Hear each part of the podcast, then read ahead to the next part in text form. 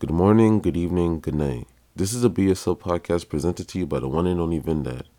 And today I'm going to talk to you about swallowing your pride. And that's one thing over the past years I got extremely better at.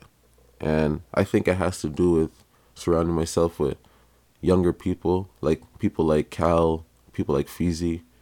When you hear them talk, it's, you know, over time I'm able to relate to them better. And I realize more and more that everyone around me is basically a teacher I used to look at people and be like, what can this person tell me? What can that person tell me? But there's always something that someone can tell you that can actually strike an idea in your head or something that you can relate to. So I had to learn to put my pride to the side and pit that I'm the oldest one in this group to the side and be willing to take the backseat whenever I need to.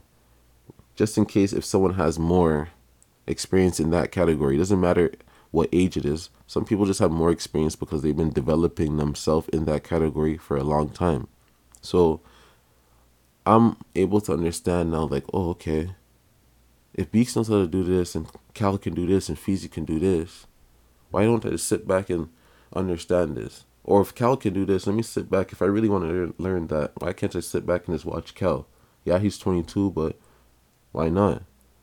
You know, you never know. You can learn from a 22 year old. You just have to open your mind to it. So that's what I'll say to anyone, man. It doesn't matter what age you are you're gonna swallow your pride and don't think you're too good for anything and don't mind taking a few steps back so you can take a hundred steps forward. You know, just being able to relate, understand.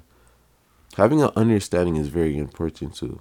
I feel like when you have an understanding from speaking to so many different people and relating to so many people, then your outlook on life is so different. You know what I mean? Like you're you're able to speak to anyone way easier. Like I'm one of those people one of my closest homies are always asking me like, "Yo, how do you, how do you just talk to old people like that? How do you talk to these type of people like that? How do you keep relationships with these type of people? I haven't seen you talk to this person like seven years. I'm like, the thing is with me, as I said, I like keeping my connections and I like taking the back seat and understanding like, oh, okay, maybe I can use that person for something and that person could use me for something. It's a fair transfer there. So I'm I'm aware of these type of things. So, man, all I can say, man, get that pride. Put that pride to the side sometimes, man. It really can hinder you. It's like I always think about this one specific time when I was walking on Yonge Street with my dog, and I seen ASAP Yams. ASAP Yams is from ASAP Mob. If you guys don't know what ASAP Mob is, it's the guy that, that has, you know, that team that has ASAP Rocky and then ASAP Ferg. If you guys are aware of this type of team, I seen him walking downtown by himself and I was so prideful and so in my head that I didn't even say what up to him and stop him.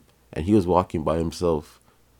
Right that right there could have been an opportunity for me. And I missed out on that blessing because I never stopped and got out my own head and my own ego, my own feelings and just said, Yo, blah blah blah, I'm so and so. You know what I mean? And now he's gone. RP to that guy. Man, like and this is like when ASAP Mob was starting to move in Toronto. You know, it's, it's crazy. I should have just got up my head and said what up to him, man. But even if he ditched me, at least I would have knew I tried. Now I can't. Now I have to live with knowing I did not try, and now he's gone. You know, so you know, life is short, man. Do what you got to do for yourself. Get out your feelings when you need to get out your feelings. Conquer all. Keep that hunger inside of you so you can keep pushing. Ask for the strength to keep pushing. Just keep going, man. You know, get out your feelings, put the pride to the side, put your ego to the side.